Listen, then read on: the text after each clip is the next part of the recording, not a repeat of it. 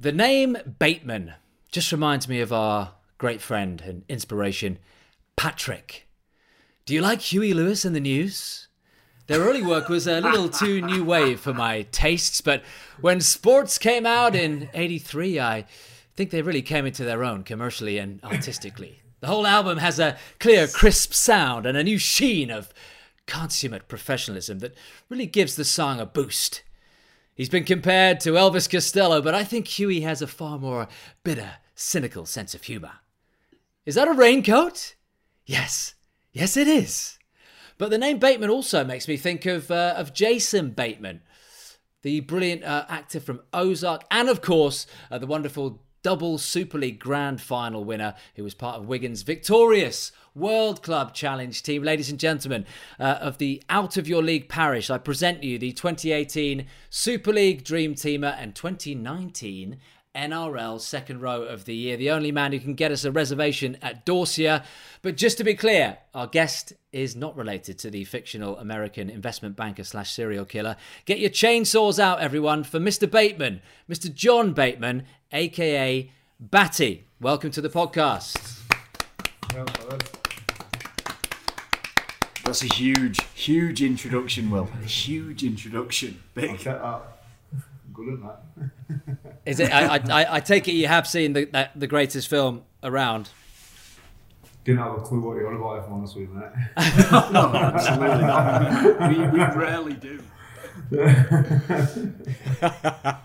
oh, by the way, Mark, did you know that Leonardo DiCaprio was supposed to play Patrick Bateman instead of Christian Bale in uh, 1999, but he decided to do the beach I, instead? I've not even seen the film either, so I think you're oh, on your oh, own there, mate. Wilkin, you've definitely seen it. I have seen it. I'm more interested in yeah. Mark Flanagan's fringe shadow right now. If you just look straight forward. Mark, that's that's the hairline he's been dying for. Do you know, like for ten years, just slightly receding, and then the shadow. Just I'm growing it. Everything. I'm having like a five at the back, and then just growing it long at the front, just to have a sweep around. Sure, sure. Remember, John, we're we're a podcast as well, so if you're going to describe it, you put some work into it for those listening. Okay. Is that all oh, right? I will. Do we need nicknames here? Because we've got John and John, haven't we? We've got is it JW and JB for the, Batty. the next hour? Batty. Let's just Batty, Batty and uh, J Dubs. It's easier, isn't it? right. Batty, let's get stuck into it. Um, look, everyone I speak to and, and everything I've sort of read and seen about you, everyone talks about you being a a born leader and a, and a born winner. From the from the little boy who grew up in, in Bradford, where do you think that came from?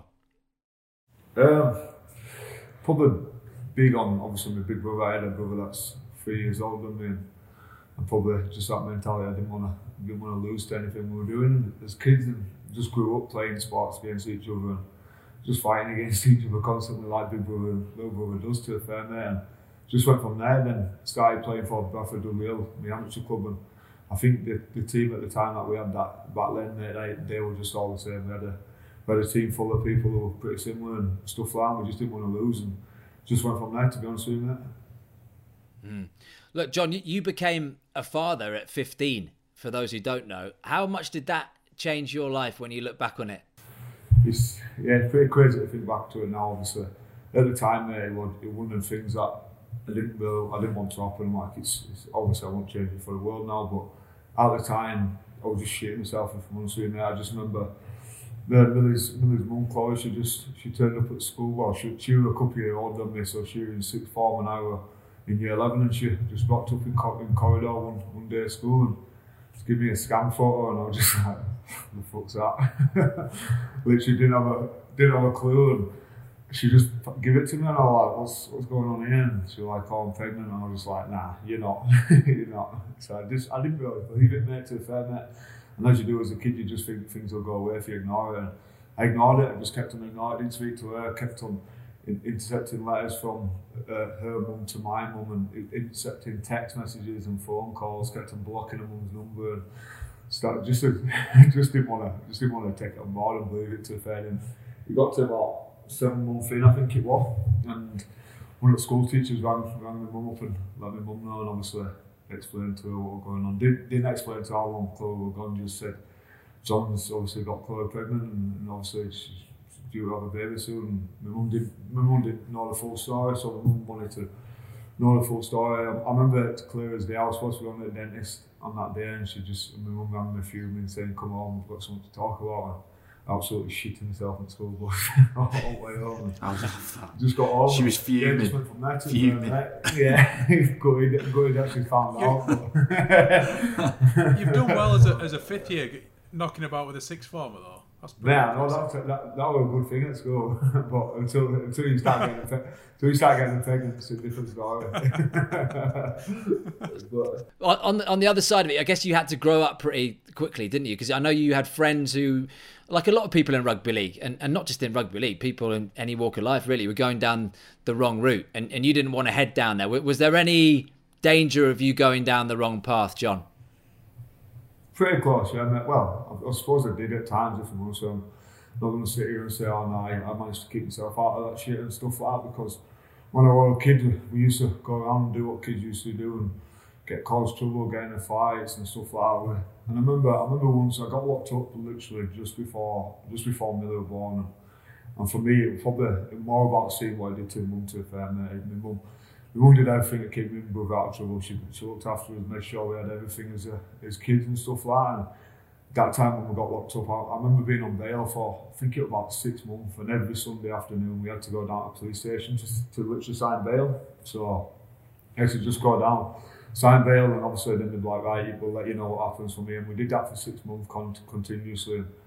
Then it got to literally end of it, and they said, oh, no charges being dropped. But over that six months, just the fact of dragging mum down to the police station, like she'd never been involved with police in her life, to be fair, mate. It's one thing that my mum's never done. She's she's pretty straight down the line, and she's pretty she, she gets scared about anything, to be fair. But her mum being a mum, she was worried about me, and I suppose just seeing her, what I did to her over that six months month meter piece, and just thought, can't continue doing this. And obviously, then Millie came along, and it just it made me grow up massively. Mate. It's, I, am not saying I grew up overnight. Like as soon as Millie was born, I, am ready to be ready to be a dad because probably still not now. You you learn every day, but for me, it was just about I do someone else in my life. I had to I had to look after. I couldn't go out causing trouble and thinking I wouldn't bother anyone else because I'd seen what I'd done to mum and I thought if, if I went out and did that and it affected me, the little girl and she's going to grow up and she, she wants she wants a dad there to be proud of herself so I just knew I just I couldn't go about doing that shit. I'm not saying that I've been perfect ever since because I haven't and I'm pretty sure that no, no, no one can sit up there and say that they have because we're not all that but yeah, you, you mess up along the way, but you learn from it, and it's about it's about obviously learning from what, what I did, and probably back in the day, I probably never did learn from it. When I was a kid, I'd just do it and I'd think, oh, fuck it, I'll just do it again. No one's going to tell me what to do. You think you're right with everything you do as a kid. And just as it went on and it went on, eyes made me realise that I, I couldn't continue doing stuff like this. And I see my mates getting in trouble, getting locked up more and more, like getting sentences and stuff like that. I just didn't want to do that to my mum and my family, and especially my little girl. We, we talk about pressure in sport quite a bit, and um, just listening to your story then at 15, 16, I think most rugby players are trying to make their way in the game. And I've listened to your story and I think you must have been under a bit of pressure to make it at rugby because the alternative is is having to provide for your daughter and there's there's no perhaps no other route you can take. It's, it's maybe stacking shelves or working on a building site. So that the pressure that and the uh, expectation to make it in rugby league probably would have been a bit more for you than than, than everybody else. Yeah, mate, definitely. Um, I think even more so as well because when I was when I when I when I playing rugby as a young kid, everyone used to tell me from 13 year old, 12 year old that you're going to be the next best thing, you're going to be the next best thing. So in my head, I literally I, I got rid of everything. I didn't really want to go to school because I didn't because I knew that I just wanted to play rugby. That's all I wanted to do when I was a young kid. And as I as I got older and older, people like, oh, well, go, you know, think about what you're going to do at college, and I'm like, no, I'm going to be a rugby player. I knew what I wanted to do, and that probably then obviously chucked in with started people having going out and started drinking and stuff like that. But then also the expectation of you, don't want to be that kid that had everything as a kid, could have been, could have made it, and then not then didn't doing it, and obviously then I didn't really on top of that, I had to. I didn't want to. I had a lot of people that I didn't want to let down, especially my family. My mum used to take me. My mum and grandma and granddad used to take me everywhere as a kid to, to service area, to Yorkshire camp, England camp, everywhere. And you travel all over Saturday, Sunday, through week. I, even I, we didn't want a young kid, obviously, um, under 13s, I think it was. So every, every Wednesday, we would finish work earlier. Extra, extra finish work an hour earlier. Oh, shit, Do you want to get it? Who's it? I'll leave it. It's all right. Um, yeah, so my mum would finish work an hour earlier every week, and so then she'd be she, she won't get paid for, for the hour that she missed. So that that went on for a good two years while I was travelling over at Wigan. So I didn't want to let her down because of that. My granddad used to take time off work, tell me out, do travelling everywhere. Just expectation of everything else, if I'm honest with you as well. Plus, then Millie, adding on top of it, I just I had to I had to I had to make sure I was getting paid somewhere or another because I had, I had a little girl to look after. And it was, it was pretty tough, but obviously it worked out pretty good for me because I ended up getting paid off after what a 16 year old and I've never really known known anything different but as a kid coming up to that you, you don't get taught to know that you don't get taught to go to real life like I, I probably still didn't really understand it all until like 2021 I was still still living the life like I just I can expect it to happen if you know what I mean Wilco, did you have that? I mean, you know, I know, I know everyone's roots been very different, and you came from the pig farm, the humble pig farm, as you keep reminding us. But it, genuine question, and when you certainly when you were captain and skipper at Saints as well, you must have seen all sorts of lads like John who were coming into the game who had all sorts of different distractions. And Millie is the most beautiful distraction now for him, but at the time, you've got to get your head and, and work out where you're going to go with with your career, aren't you? Well, yeah, I think sport sport doesn't discriminate. It's about performance, right? So, you know, you, you can be from the most humblest means ever, or you can be from the wealthiest background ever. You can, you know, be abundant in friends and, and, and in opportunities or not. Sport doesn't discriminate because it's about performance. And, you know, I, I think back to, I, I, I met John and I think it was like 2012. He came into the England camp at Loughborough um, he had his, you know, the little plait coming out the back there. You know, I, mean? I remember that. Few headbird. yeah, it was. It, John, John, let me tell you, that was that was a good phase in your life. Whatever, whatever was going on then, I'm glad you got it sorted, and and things are better now. Look, we yeah. all know. But look, at that at, at, that point, I met this guy. Right, he's young, he, he, he's confident, uh, uh, he's competitive, and like sport cannot discriminate against that. If if, if I'd have known, well, oh, John's going through some tough stuff. He's, he's, he's a young father. You know, he's he's from a you know he's he's had a you know tough sort of background. He's got into scrapes. It's irrelevant. So sport like becomes a safe haven for people. Will and I think at times like the the the purest thing in your life can be your career in sport, and that's like you know, a real escape for young people. And, and, and I'm not putting words in John's mouth at all. Like he might just say that's not how it was at all. But for me, when I saw young people come into the team, you take them at performance value, not at social class. You know, all of these values that you know everyday society judges people. So yeah, I think sport's really pure in that sense, and and and you know certainly when you meet John Bateman, when when I first met him, you know he's a competitor, and that ultimately probably has defined John's career to ex- some extent is being a competitor. Like I don't think can't think of a better word to describe the guy than how competitive he is. Like to the nth degree, competing so hard all the time, and I could see that when he was 16, 17 when he came training with England.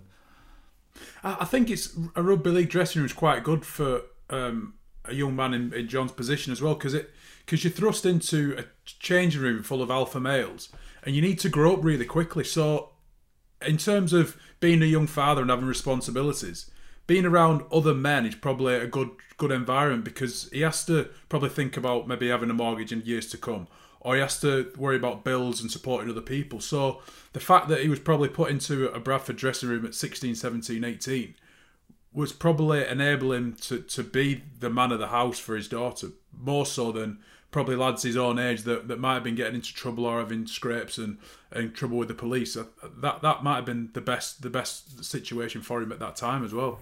He probably won't make it to the fair, if I'm honest with you. It probably will. If I, if I just on top of that, it's, it, probably, it, it, it, it might get away from things. It might little version of how, how I how I got away from what people were doing, and I knew that I had to be up in the morning, so I, I couldn't do that. So he gave me the reason in my own head that he was like, no, you can't do it because you've got to do this, and well, why do you have to do that? Because you've got to do it because if you don't do it, then you don't get this from that. And the problem when I first started, because I got it, because it came, and I'm like, oh, I knew I was going to do this, I knew I was going to be that, but then as you go older, you need to be, you need to turn to train, you need to be on each tra- each train day to then progress to get picked up first team or in teams and stuff like that. And that will, like I said, probably might get away more so as well.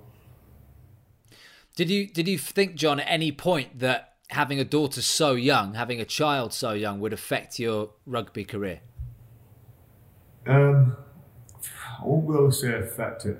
I think there were probably, probably more people around me thought it was going to affect my rugby career than what I actually did, if I'm honest with you.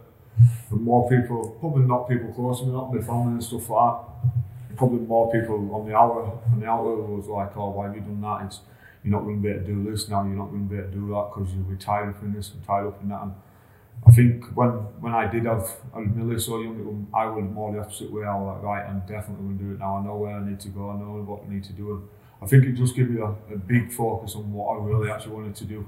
As in, oh yeah, it was as a, dream, a dream as a kid that I wanted to do it, but then it was like, when it, once you had Millie, it was like the fact of, no, like this is what you are going to do now, this is where you need to go and stuff that. It, it probably did it just now reminded it down a little bit more for me. Mm.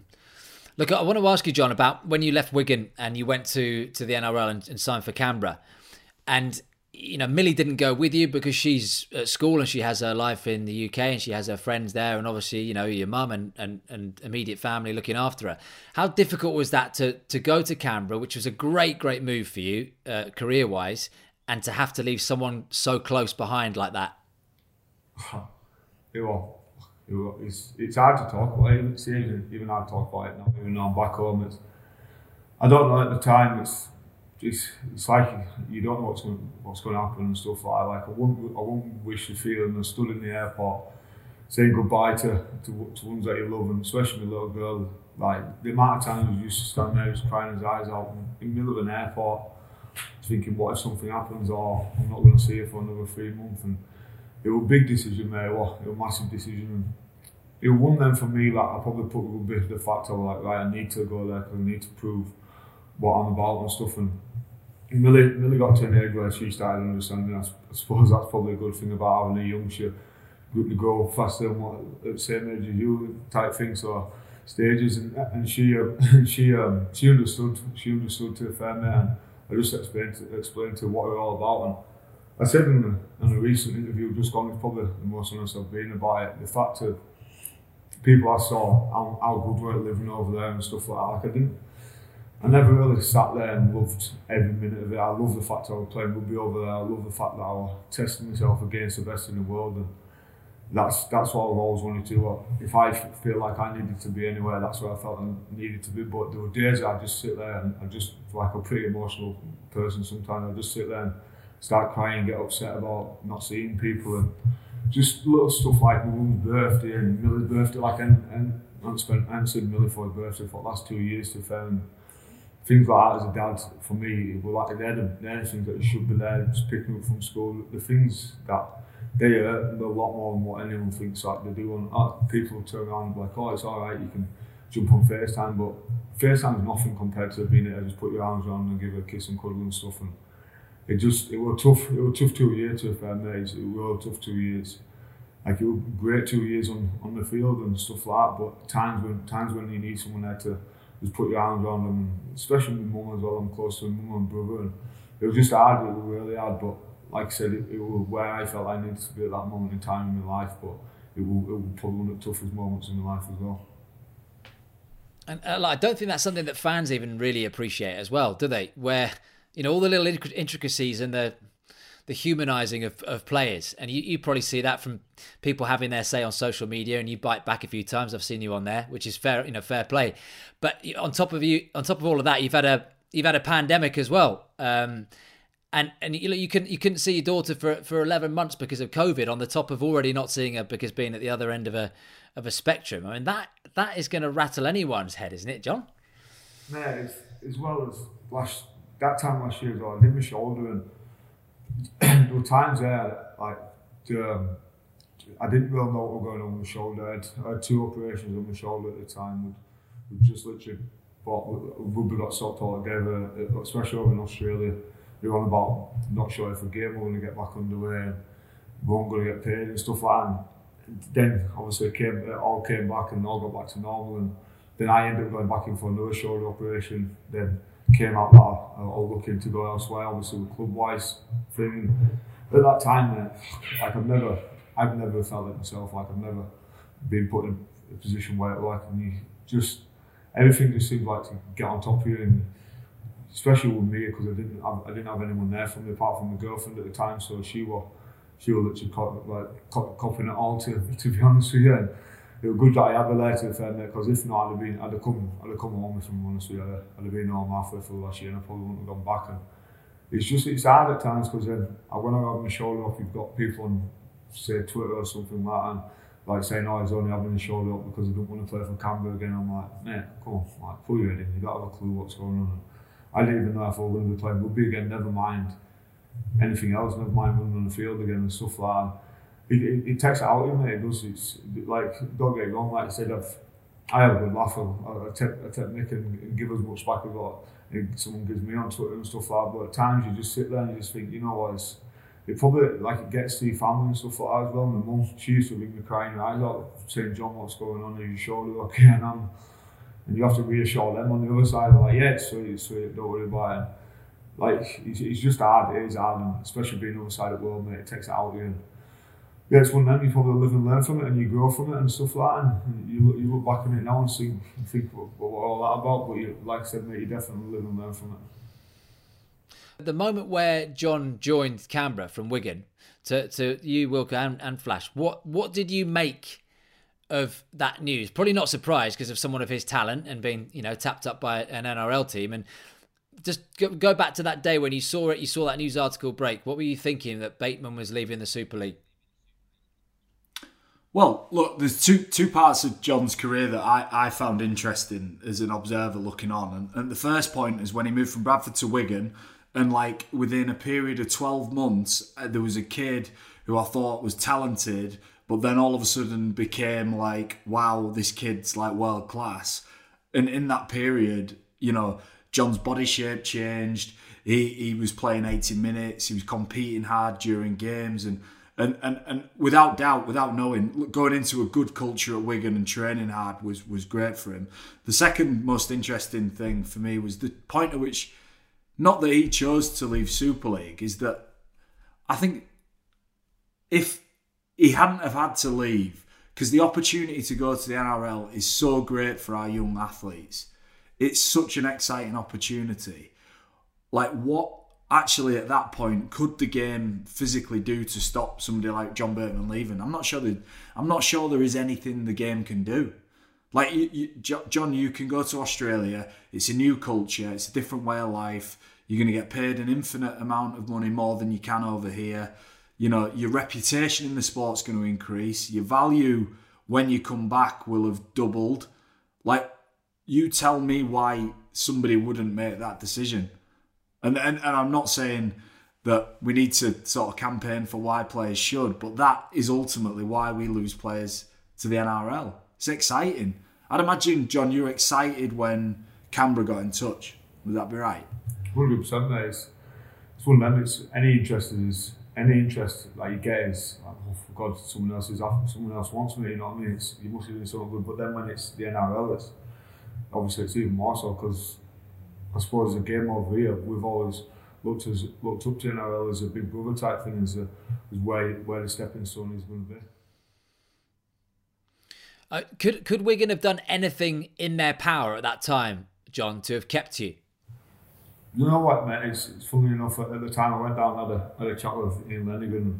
He just went over where he seen me at, and I just didn't, I didn't really believe where he seen me at, and I said, no, I think I'm, I'm better than that. And stuff like and just talked about money, and he was like, no, I don't, I don't think this is where we see you at, and this is what you're capped on at the club and stuff. And I said, I totally understand that. That's that's your views, and but I don't, I don't agree with you, and so I'm, that's why I'm going to take my opportunity and go go elsewhere and go over to go to Australia. And I don't think there were many people that thought I was going to do well. People thought, oh, he'll compete because he's always competed.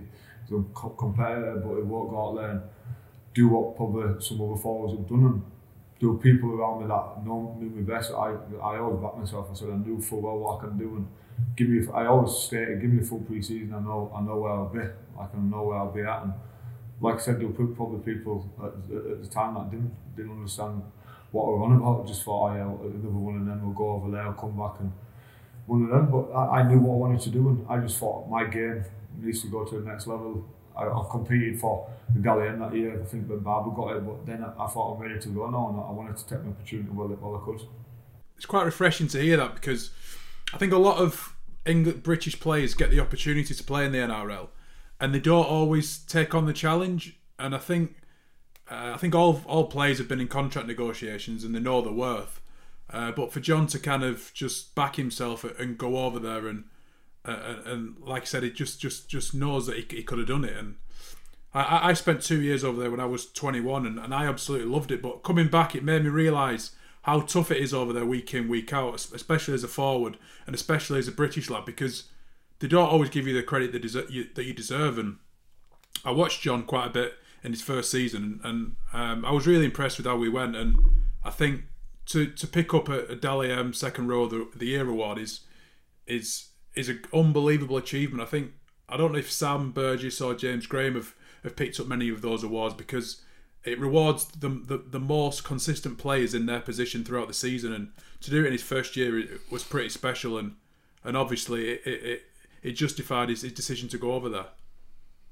Yeah, look, John Bateman, John Wilkin is adamant that you know more needs to be done to stop Super League's elite talent go go leaving in the first place. But let me let, us let's ask let's ask John Bateman first, and then you, Wilco. So what what do you think can be done? Like, because you were in that position where you know you were tempted, and it was you, by the sounds of it, it was quite a straightforward decision, and it was a quick conversation with Ian Lenagan. They couldn't compete with what you were being offered. Um, and look, here you are back a couple of years later, but for for a number of different reasons. So take yourself back to that point a few years ago. What what would you say to to, to people who say that Super League can't compete with keeping them? You, you know what, mate? Even just going back to that, like, it wasn't really Wigan not being able to compete with what they were offering. It was more that Wigan didn't really think that's what I was worth, what I wanted. If you not, if you get what I mean, it was more the fact that they were like. But I, I went probably went over to Canberra like not really on like much different to camp to what we, I was getting offered for Wigan anyway. So like you know it what, did, like, it what, did like, this. It did this though, John, didn't it? It went like this. It was like this.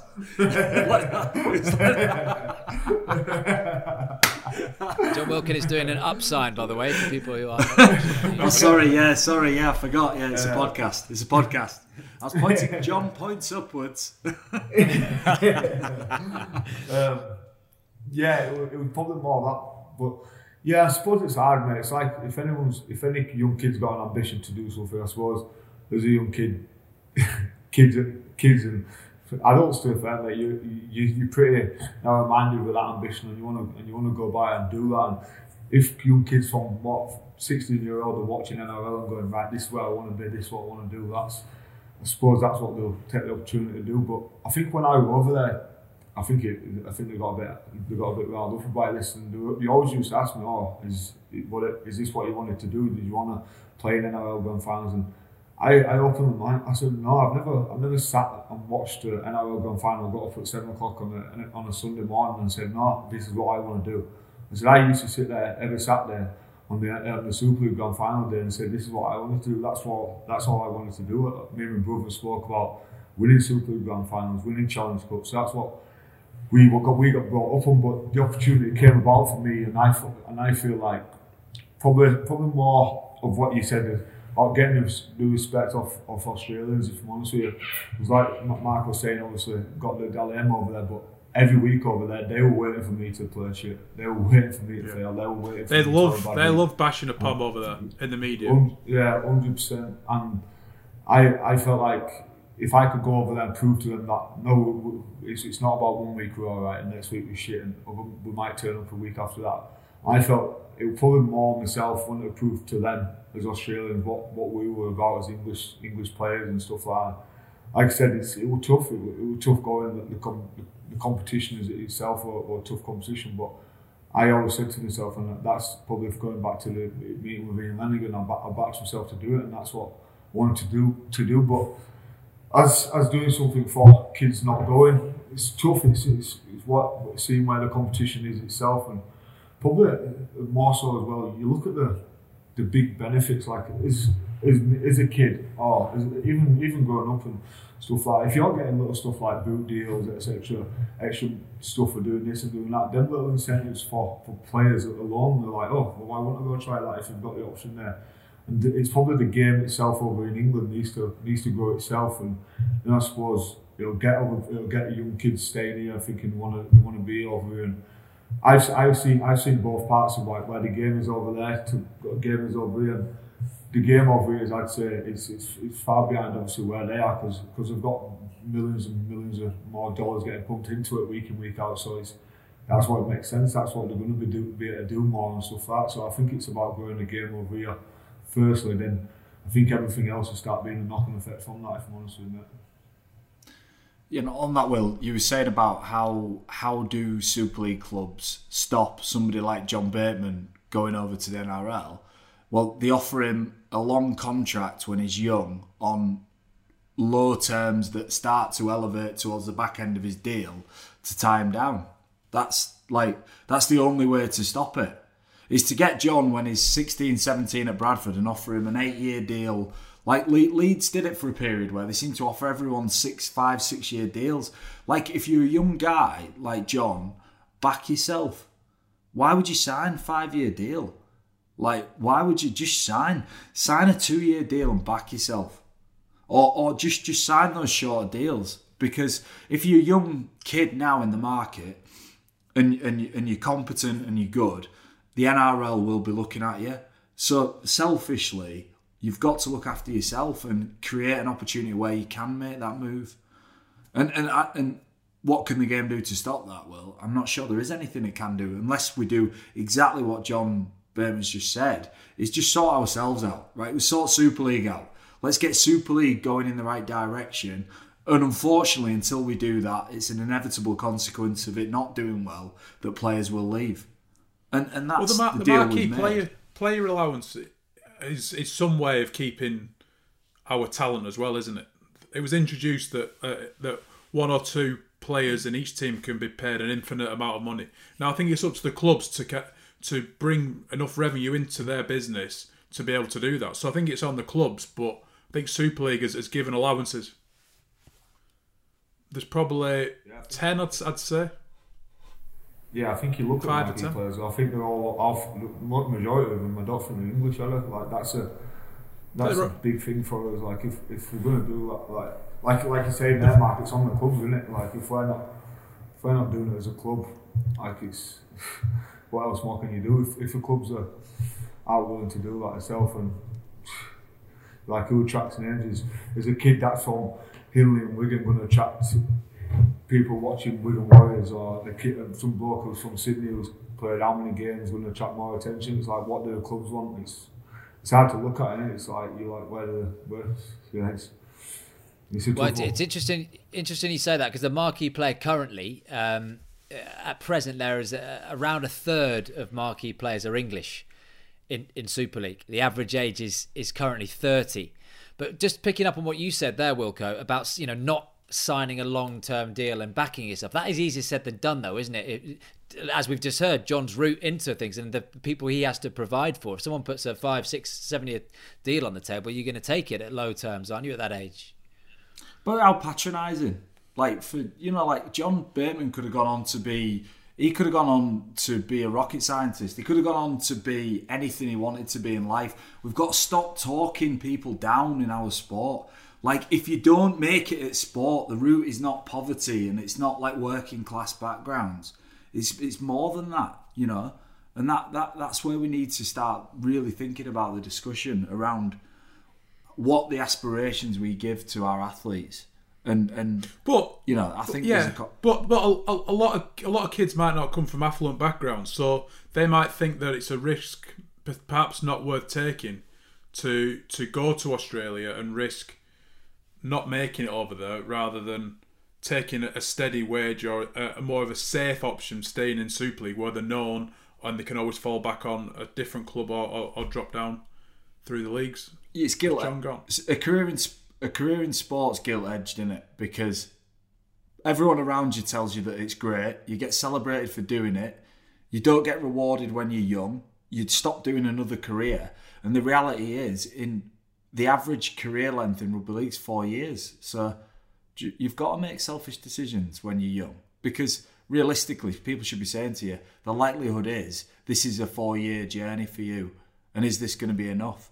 So for John Bateman's and that who come through the other side of it, great. But for every John Bateman, there's a hundred guys who don't.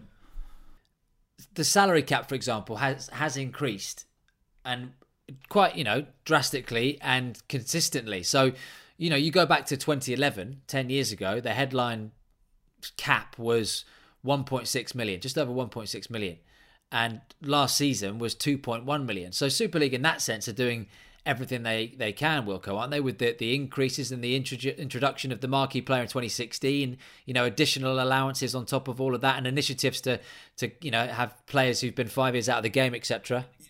Yeah, I'm not. I'm not saying the game isn't doing enough. The game's doing what it can. It's just not enough. like there is no argument for John Bateman to stay in Super League. There isn't. There's no argument. I'm not like there is unless he's averse to air travel you know, the, what what are the arguments to keep our young players? The best young well, players why, are going to leave. They're going to leave. Flash. tell me, tell me yeah, if you're are. good. They, why you wouldn't leave?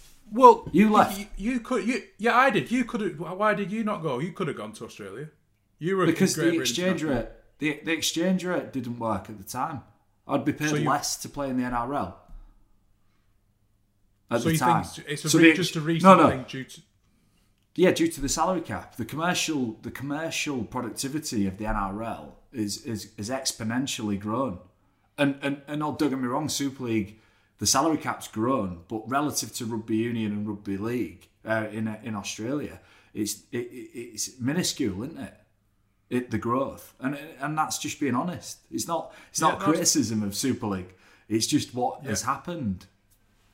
So that we used to have flash different, when I started yeah, when I started playing, we were signing sort of the 28, 29 year old Australian guys coming over from Australia, having played in Origin.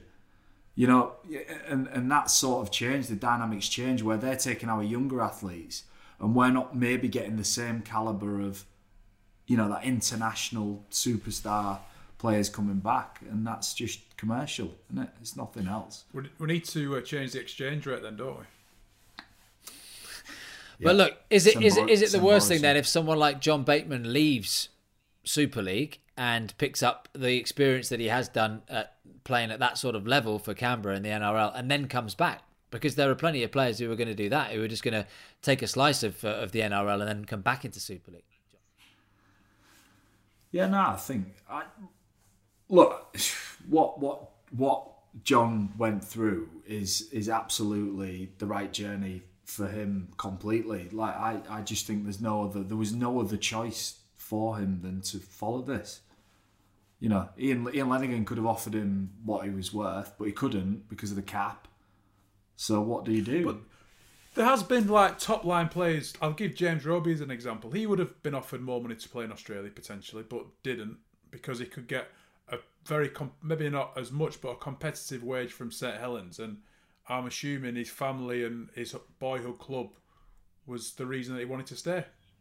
But it's a different situation completely, Flash, you understand? As James Roby is at the peak of his powers, you know, and, and had been in the competition for a long time. It's a different conversation we're having. Are we talking about experienced athletes leaving Super League? Or are we talking about like juvenile athletes who are getting going, who are probably just getting into the peak of the career? Tommy Makinson, John Bateman's, you know, these types of guys. We're talking about an offer coming into James Roby when he's 28, which you know, Tommy Makinson's another example then.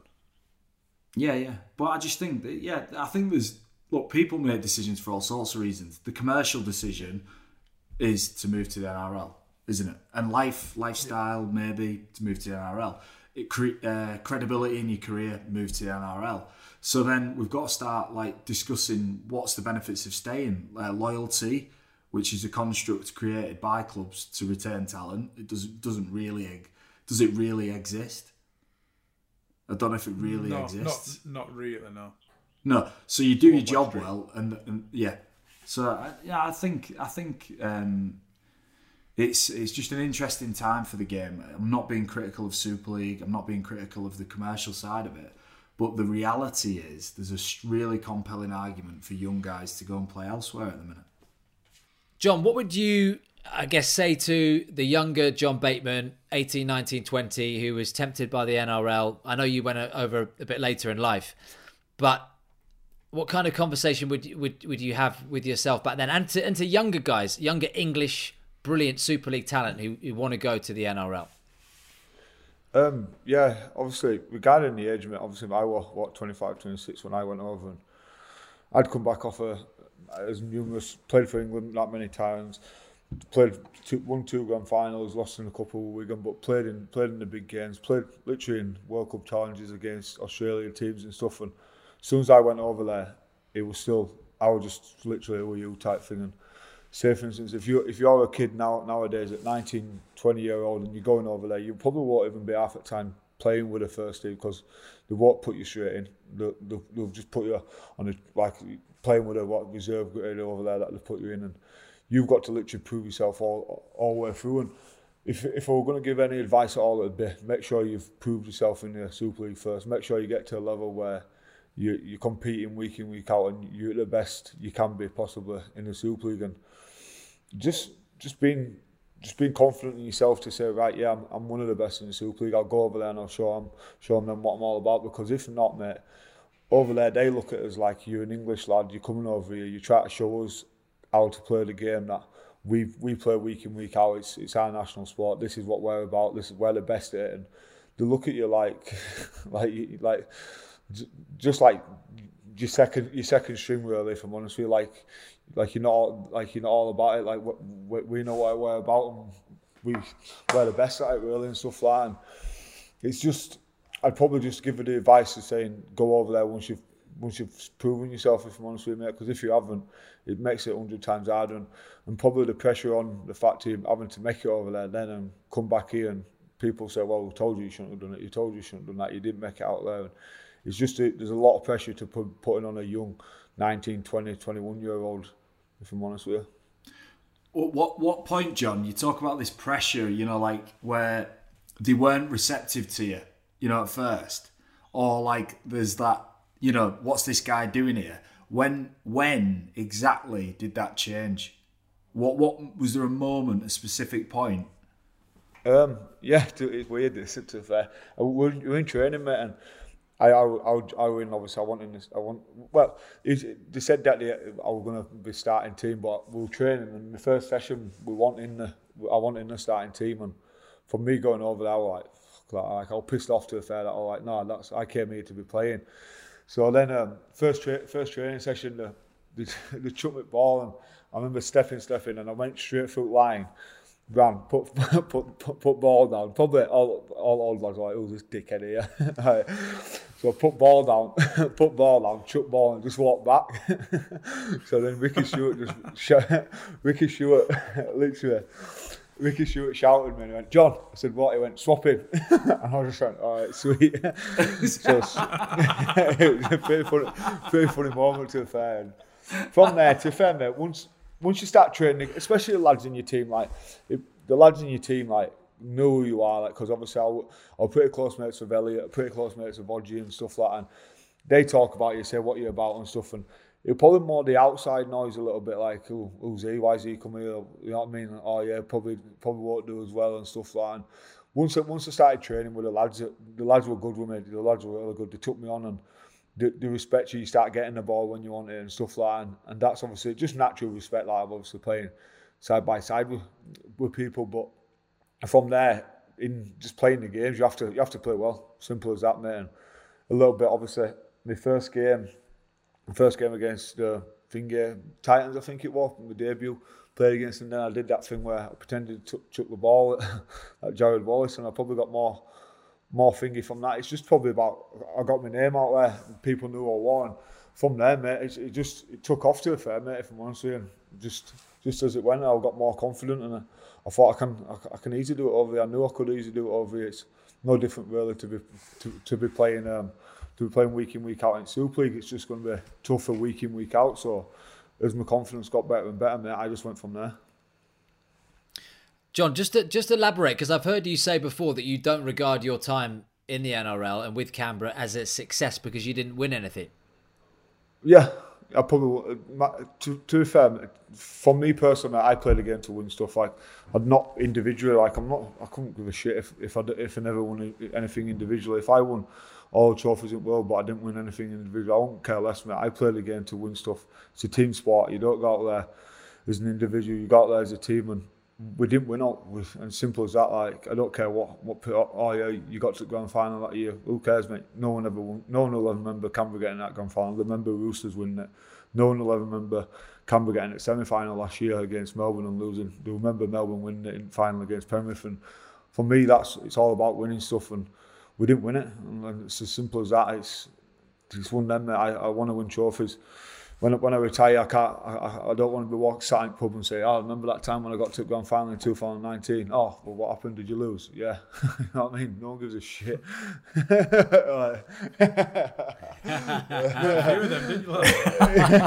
Wilkin puts his finger in the air. I won. I won. I won a couple, but I had a few of them as well.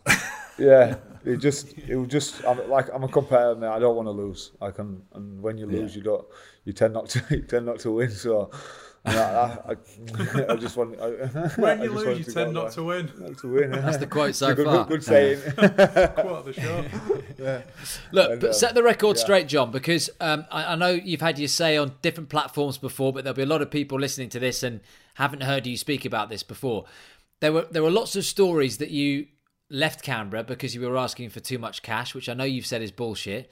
Um, and Fox Sports basically ran a story quite consistently saying that you started to make noises about your contract situation in the grand final week. Yeah. So as it played out, mate, um, I got a new agent that uh, two weeks before grand final. I'd been been going through and stuff like that. Well, I didn't really get it two weeks before, a couple of weeks before that, to fair. And someone asked me on the question, someone asked me, oh, have you gone with Isaac Moses? Yeah, why? Oh, so what would you want to, what, what, you, what do you want to do, obviously, regarding going with Isaac? I said, obviously, I want to start my contract negotiations over at Canberra. I want to stay at Canberra, and, uh, but I'd, I'll always do what's best for my family. And it was just as simple as that. Didn't think out of it. Got on a, got on the coach the day after to go to, because you travel a week earlier literally sat on the coach and this news article came out.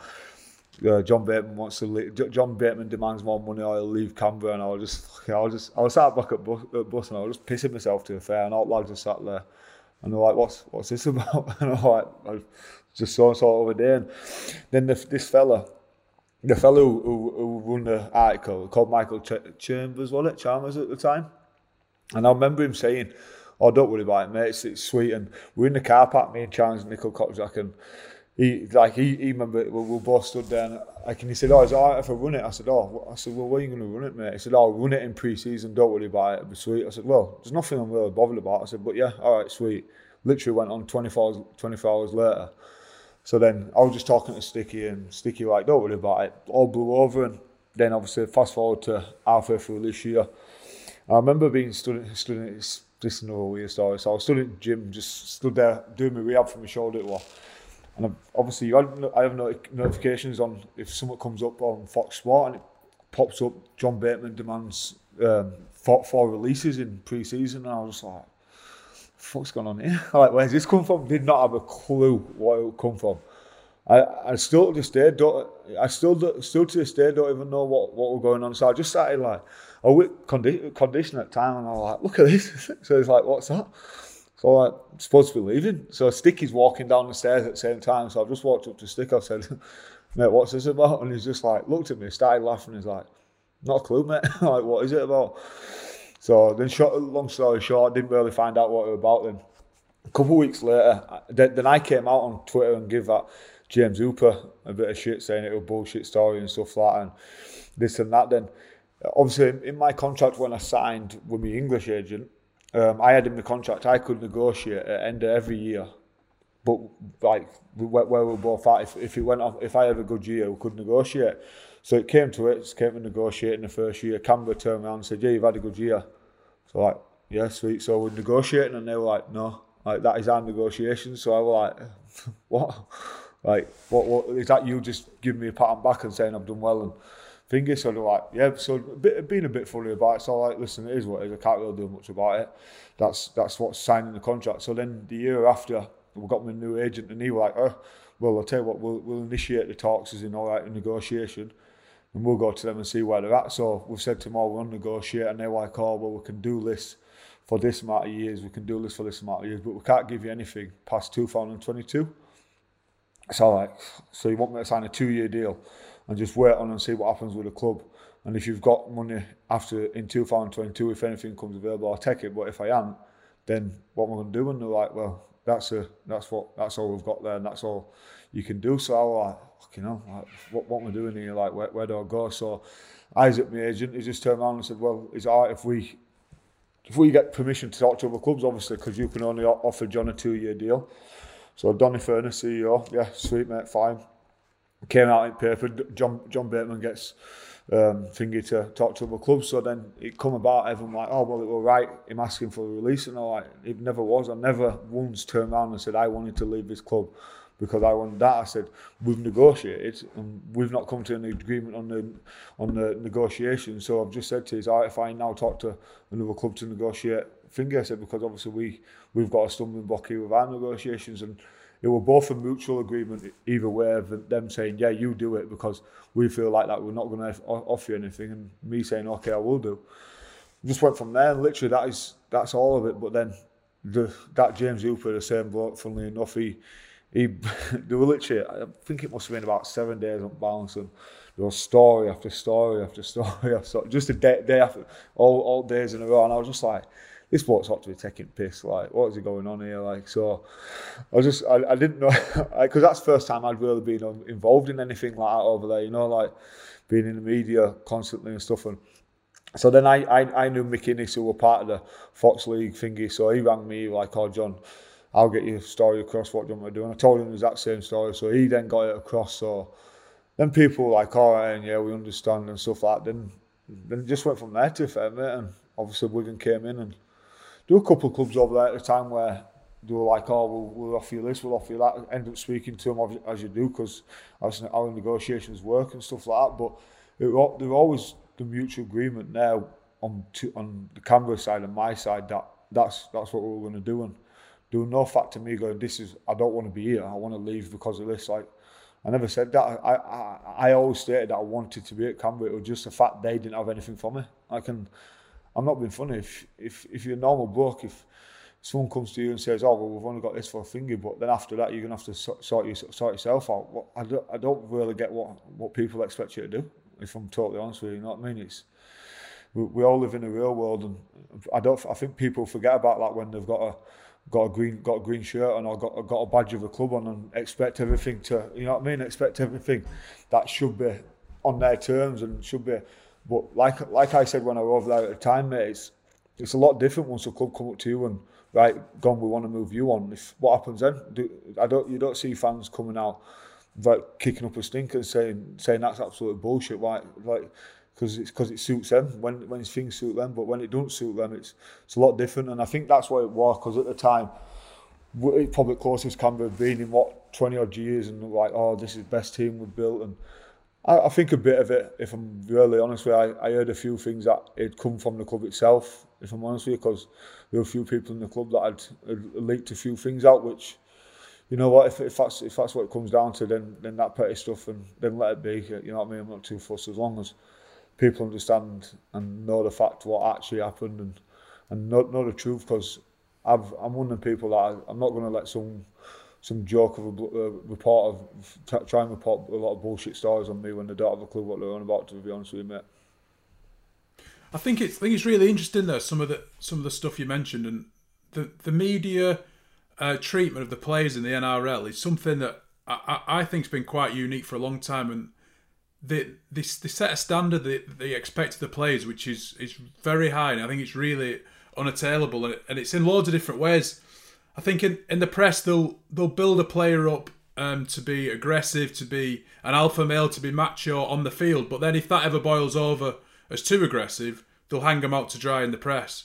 I think they, they love the fact that players are, uh, are just one one of the public. There's the everyday bloke, and they love the fact that they'll they'll drink and, and socialise with fans on a weekend. But again, if there's any any minor indiscretion, that's on the front page of the of, of the newspapers, and they hang the players out to dry and, and call them every name under the sun. And then on the case of players negotiating contracts, I know of clubs in the NRL and Super League every year shopping players around, even if they've got a year left or two years left on the contract, and telling them they're not wanted.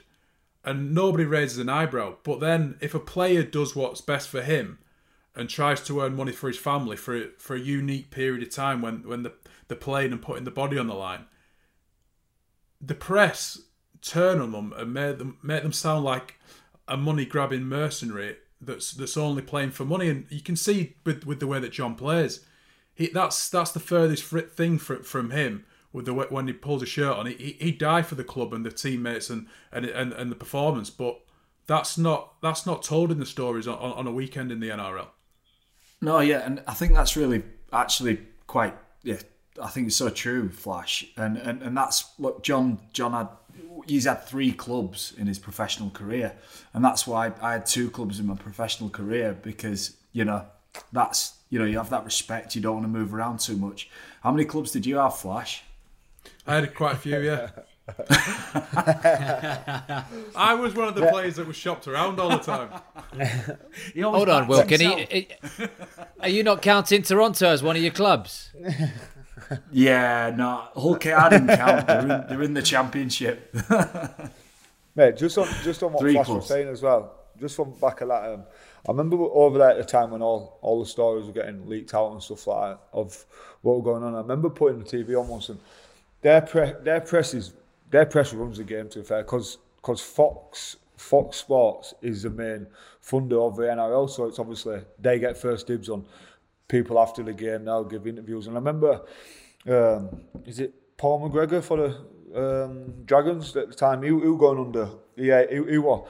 He was getting like, oh, he should leave, he should leave. And I remember they got beat. I think it might have been Jammer's last game. I think it was. They played played at Bankwest Stadium and they put chucked a micro, microphone in front of the coach after the game and talked him through stuff. And just a way to there were three people on the panel at, at the end, and they were just like, "Oh, you're going to go up to the board today, and are you going to are you going to resign?" And you're like, "I mean, heck, why would I resign? Like the team's struggling. Like I'm not going to ditch you." And they're like, "No, but we think you should. Like everyone in the media thinks you should. You you definitely should do it because you've literally done nothing for your team. They're not going anywhere and they're struggling." And it probably that time that I literally sat there, probably one of the first time, not first time, but re- you realise more so. You're like don't take it to heart, John, because literally these these blokes are doing this for their own for, for the job they have to. Because if they, if their viewers don't go up, then they'll get sacked because it's their job at the end of the day. And I just I mean, Mrs. and me and Mrs. sat there, and we you, we just was you just laugh at it because you think that's that's what they they have over trying to get you know try to get their point across. And if they have to do it that way, then fair enough, let them do it. But don't get caught up in the whole shit of it all. If I'm honest with you. I think the the media needs to be careful as well over there because the players in the NRL are so accessible. They have weekly press conferences with, with whatever players they want. They interview them whenever they want.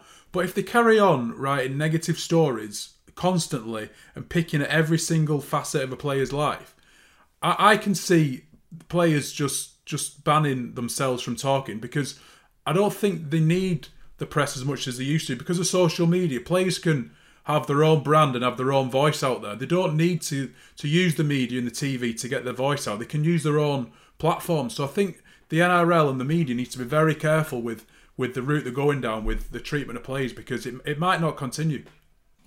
Yeah, and I, I look, I agree with you, Flash, completely. But the counter to that is the rugby league press in the UK rarely ask the right questions or difficult questions. And there's like a complete contrast, isn't there?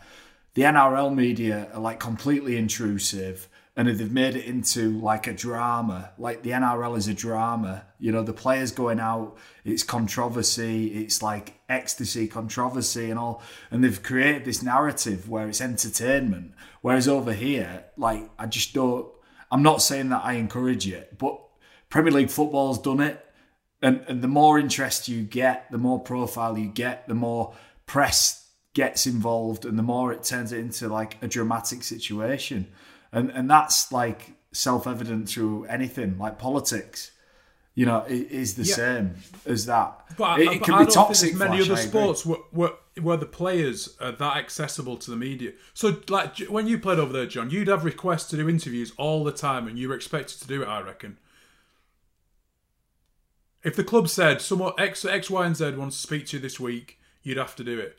But if they carry on right, if if if they did, if John went over again and they wrote all the negative press that they did again, I, I wouldn't be surprised if someone like John in that situation would go, "No, fuck them, I'm not doing it." If they're going to write shit yeah, about but it's me, contractual, uh, isn't it? It's the same as the Premier League footballers. You know, you have to yeah, do it, John. It's within the TV contracts.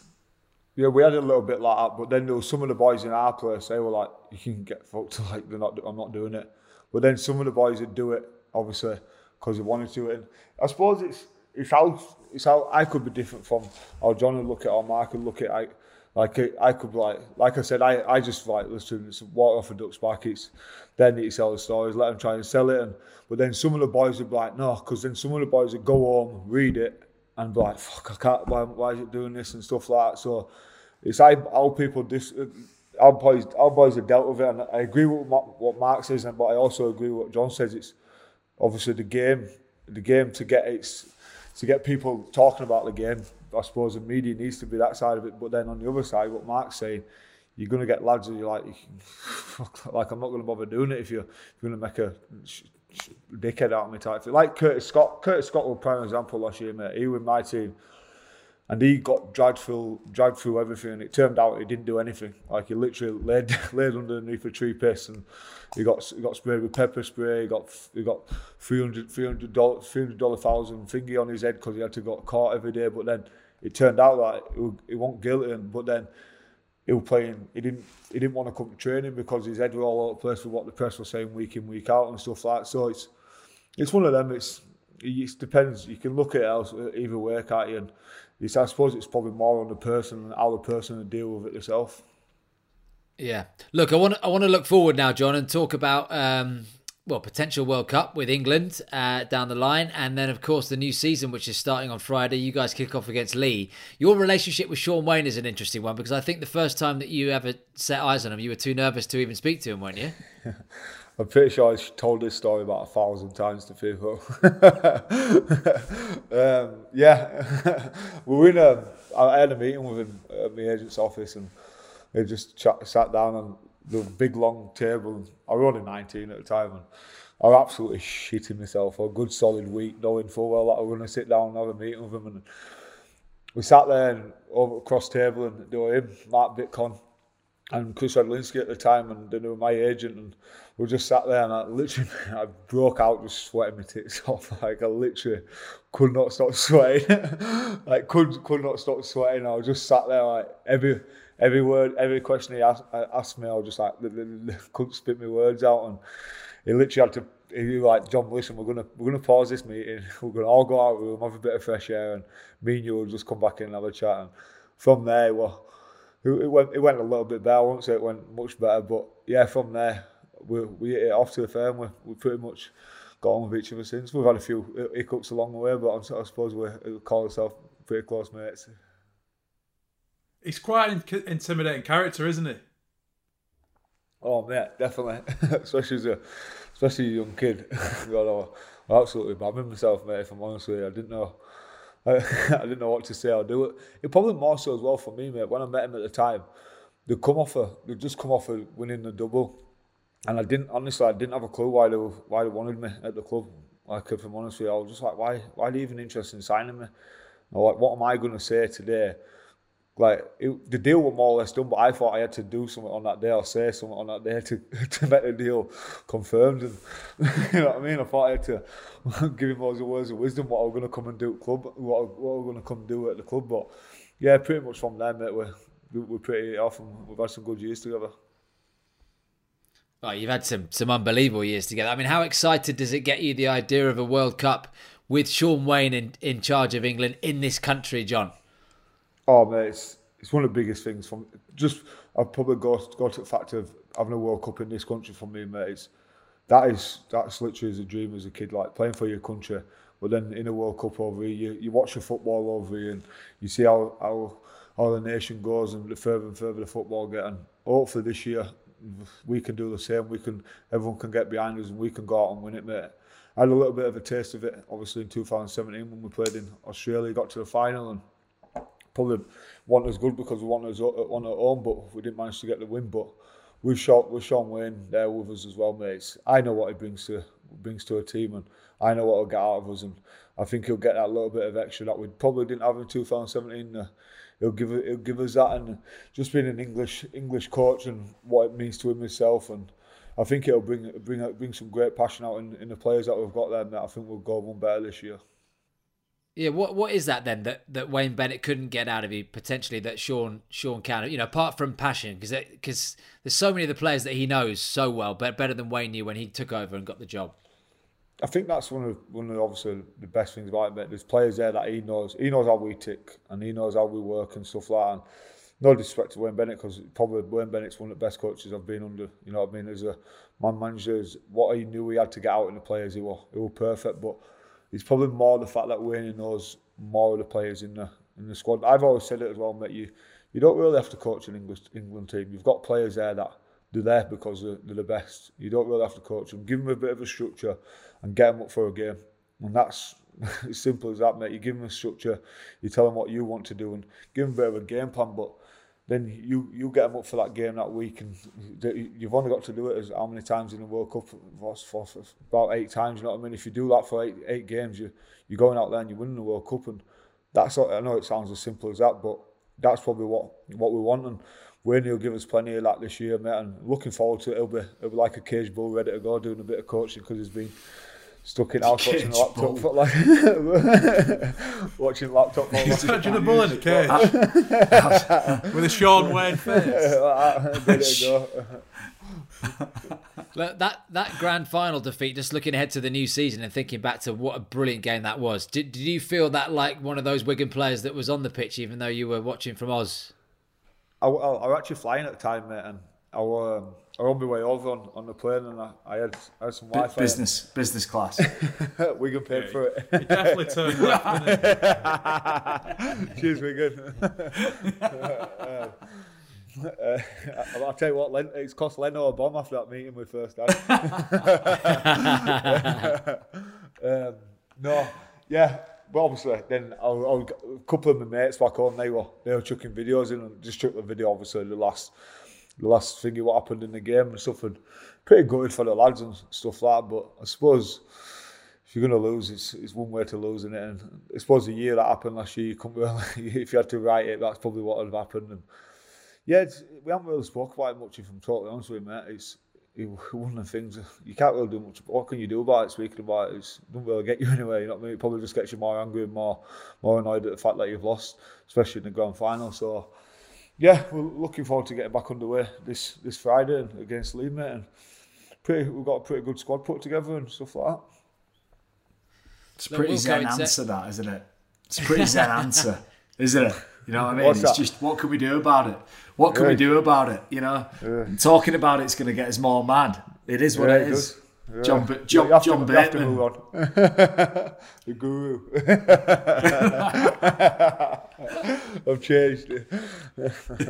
it's, it, it's a it's a great bit of drama to to sort of go into a new season with though that grand final, isn't it? Because it wasn't a big break. But Mark, John, what are you thinking then ahead uh, off the back of that game, um, and then you know with the new recruits that we've got, and, and like Bateman back in Super League, it's going to be a, a great few weeks ahead, isn't it? Just on Wigan. I think um, John's coming back at a, really good time. Um, since he left, they've had to blood a lot of young forwards, especially, and I can just see them getting better and better. The likes of Smithies, Havard, Partington have, have really come of age this last probably 12, 18 months, and I, I thought some of those young lads were, were outstanding in the grand final. So I think it's probably it's great timing for John to come back into the fold. Obviously, Sean O'Loughlin's retired, but if he can bring that that experience and that big game mentality from the NRL, and I think all the young lads who, who played in that grand final will be will be better for the experience. I, I I really think Wigan could be the team to beat this year. Hmm. Yeah, I, I, agree with Flash completely. I think Wigan haven't lost anyone particularly; they've just gained, and that's like really weird in a season not to lose an awful lot. I mean, Lockers is retired, but but he was playing you know bits and bats here and there the back end of his career. For me, the, the grand final last year could be a landmark game for Super League because it was one of the only games I've watched where I thought this is nothing to do with how people are attacking. It was all about like absolute ferocious defensive sort of mindset. And um, yeah, in Saints and Wigan, without doubt, will that they are the two best sides in the competition. You know, I think I read something. Castleford have come out and said they're going to have a season like 2017 this year, where you know they finished top of the league. And I, look, I admire that sort of talk. Did John like, Wells I really admire it. Well, no, no, I don't think it was. I think it was somebody higher up. It, it's um, I admire it, but come on, do you know what I mean? Yeah. Like, I, well, look, I think no. In all seriousness, Warrington, Saints, Wigan, Casa a chance of getting somewhere near that, and then look, we, we're in for an exciting year, and let's be frank, this is all about building up for the World Cup. This year's all about the World Cup. Go on then. So, look, in terms of the new season, Mark, give me uh, a winner, give me a surprise package, give me relegation and a man of steel. Okay, I think I think Wigan will win it. Um, I think a surprise package will be Huddersfield. Um, they've recruited well. They've got a decent coach in Ian Watson, my old mate. Um, I think uh, I think Leigh will get relegated. Unfortunately, I think um, it's been too hard for them to recruit and too big of a jump up from from the championship this season. Um, and I think Man of Steel. Um, well, John's on the show. John Bateman's on the show. Might as well give it him. Cheers, that. look, he's like, look, his little face light up then. Pearly white. You have to repeat the. What were the questions? Winner, surprise package, relegation, and Man of Steel. Uh, winner, um, Saints, just because I'm, I'm obviously I've got to say that. Um, surprise package. Um, I think I don't know. I don't know if Leeds can Leeds be a surprise package. Oh, I don't know. I don't know. I, have no idea who's going to be a surprise package. Huddersfield Flash, I think, is probably right, the closest to being a surprise package. Uh, will get relegated. Man of Steel. God, I'll have to go with my old mate James Roby just because I think like maybe the stars align for him to to win it this year, but that's completely biased, isn't it? Um, look, John, we've kept you so long, but I've got a few more questions for you. In fact, we because every week we put um, put it out to people on Twitter on out of your RL. And Matt says uh, Matt's a Wigan fan, by the way. He says, should an NRL club acquire some bottle and appoint Shaun Wane? You can rattle through these answers. Um, in fact, that's if Shaun Wane wants to go over there, mate. It's, so it's if he wants to go there as well, doesn't he? It's, sure, he'll bring a lot to the club over there, but it's probably seen where he's at as well himself. He'd work well over there, definitely. He gets linked every year. We spoke to him about it last season, I think, as well, because he's, come as close as being in talks and whatever. But I mean, look, if if, if an NRL club wanted Shaun Wane, I mean, if he wanted to go, he'd get the job, wouldn't he? Yeah, should do, hundred percent, hundred percent, man. I think, yeah. like I said, I think it'd work, it'd work well over there. Uh, this one from Willis. Uh, Willis asks, uh, "What's the main difference between the club environment in the NRL compared to Super League?" Probably not much to fair, mate. If I'm honest with you, it's, it's pretty pretty similar. Obviously, the lads lads are pretty similar. Same crack around the place, and everyone gets on with each other. And they're not, as, they're not as funny over there. Sense of humour is not quite as good, I don't think. Probably, but then I, I, suppose I suppose in Canberra it, they probably understood us a bit more because they had me, they had, had quite a few of us there, so the they understood us quite a bit, you know, like as in they were prepped. they were yeah, prepped. Yeah, they, they, they, understood us quite a bit like that. But yeah, it's probably it's probably more a bit a bit dog eat dog over there, if I'm honest with you. Like yeah. They, they know you're there to play rugby and they know you're there to probably take their position and they want to take yours if I'm honest with you a little bit. But around the place it can at Canberra, good. Uh, this one from the Saint. Toughest opponent in NRL? Toughest opponent? Mm. I had some good battles with um, Kikau from Penrith. Um, some good battles with him and Tedesco, Tedesco, mate. Tedesco, a good, a good player. You've always got to be on the ball. He's Bob's up, Bob's up everywhere you don't expect him to. He's, he's just, he's, he's, a good player, mate. Very good player, skillful, and he's got probably got a full package if I'm honest with A couple more. Joe asks, best away ground to play at in Super League? Wakefield. no, I'm only joking.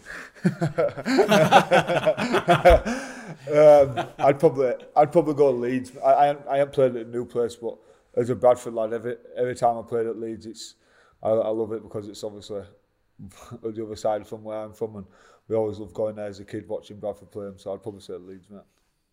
Yeah. Uh, last one from the, the, the Twitterati. This one from the the By the Balls podcast, and they ask, "Have you kissed and made up with James Hooper yet?" Nah, not spoke to him. Still waiting for a text off him, but I think he's lost my number. right, John, we'll finish off with 10 quickfire questions for you. These are literally just quickfire ones. Okay, um, we start with the obvious one. What's your favourite cheese? Favourite cheese? um, mozzarella. Oh no, halloumi, halloumi. Mozzarella. I don't know. Yeah, halloumi. UFC, UFC, pins locked in the octagon. Who do you fancy yourself against, Jon Wilkin or Mark Flanagan? Um, who should we go for? Both of us. he, beat, he beat us at tag team. Absolutely. Celebrity crush. Celebrity crush. Fucking hell, put the pressure on me. Uh, Margaret Robbie. Yeah. Right. What's in your fridge right now? Um, I actually went shopping Stella, yesterday, so Stella. quite a bit. yeah, yeah, he's got a walk-in. He's got a walk-in fridge. my next, my next door neighbour gave me a crate of Stella over there, so you're not wrong.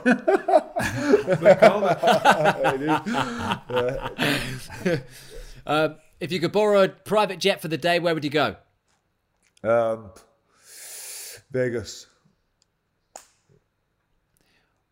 When things break, do you prefer to fix them or replace them? Replace them, it's easier. what was your answer? Replace them, It's easier. Replace them. uh, if you could ask God one question, what would you ask him? Uh, oof. Ooh, it's tough on that. I probably, I probably never get that deep if I'm honest with you, mate you need to get deeper, mate. You're not the guru. You said you were the guru. yeah, I'm not thought about that one. what, what am I going to do when I die? Yeah, that one. Gladiatorial fight to the death. Who wins? Shaun Wane or Ricky Stuart? Wane. Wane. he's going. He's going to be my coach probably a lot, a lot sooner than what Ricky is. So. uh, you walk into a room, and Mickey McIlorum and Josh Hodgson are both strapped to a chair covered in dynamite, which is about to explode. You only have time to save one of them. Who is it? it's a tough one. Um, probably Mickey. A, a bit. Mickey probably, looked after me. Probably. Nah, probably nah, not Mickey good look, enough, John. Mickey, look, Mickey looked after me when I was a young, young lad. But I'm close to Odgie as well, so. no, that's you're not. You're not answering the question.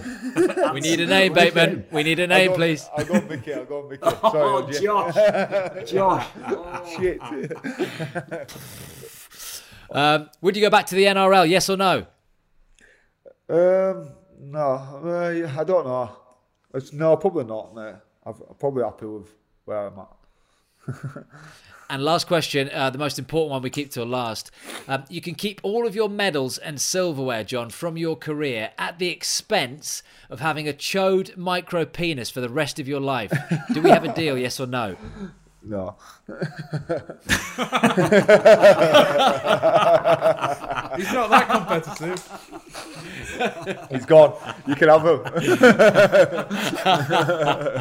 I'll move away somewhere else. I don't care.